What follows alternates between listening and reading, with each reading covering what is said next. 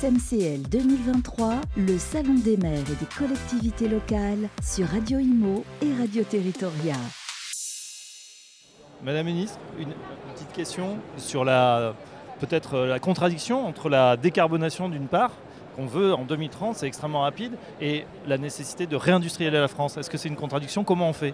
Non, ce n'est pas une contradiction parce qu'à chaque fois qu'on réindustrialise la France, on baisse notre empreinte carbone parce que on importe moins de biens qui sont produits avec un mix énergétique bien moins euh, euh, ambitieux que le nôtre en matière de carbone. Et c'est ça euh, qui fait qu'on peut à la fois conjuguer réindustrialisation et décarbonation. Non, il n'y a pas une contradiction. Si on veut réindustrialiser, il faut décarboner. Et si on veut décarboner, non pas en important des solutions de l'extérieur, mais bien en créant les raisons et les moyens de notre prospérité, il faut le faire ici. Donc décarboner les grands sites industriels, c'est à la fois montrer que c'est possible, parce que maintenant on est sur des technologies qu'on maîtrise, c'est euh, signer des contrats d'engagement qui font que dans les 20, 30 années qui viennent, les industriels sont prêts à s'engager et que face à ça, l'État est prêt à les aider.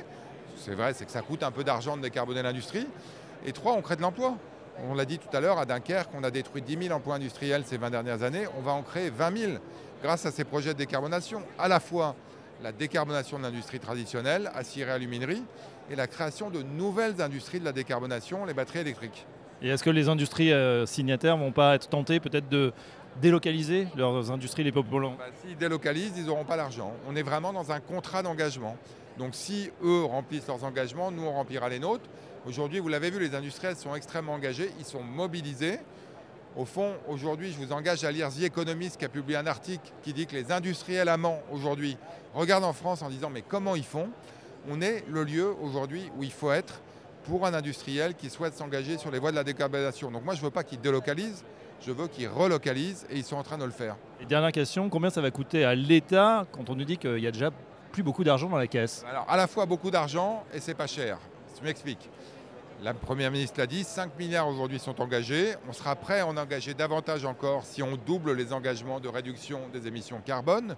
Mais la tonne de carbone évitée dans l'industrie, c'est entre 50 et 100 euros la tonne. C'est-à-dire c'est beaucoup moins cher à décarboner que les logements ou les voitures qui sont de l'ordre de 200, 300, 500 euros la tonne. Ça veut dire quoi? C'est-à-dire qu'évidemment, il faut décarboner les logements. Évidemment, il faut décarboner les transports. Mais en commençant par l'industrie, d'abord, on montre que c'est possible et ça coûte pas si cher que ça. Donc, il faut le faire de manière accélérée.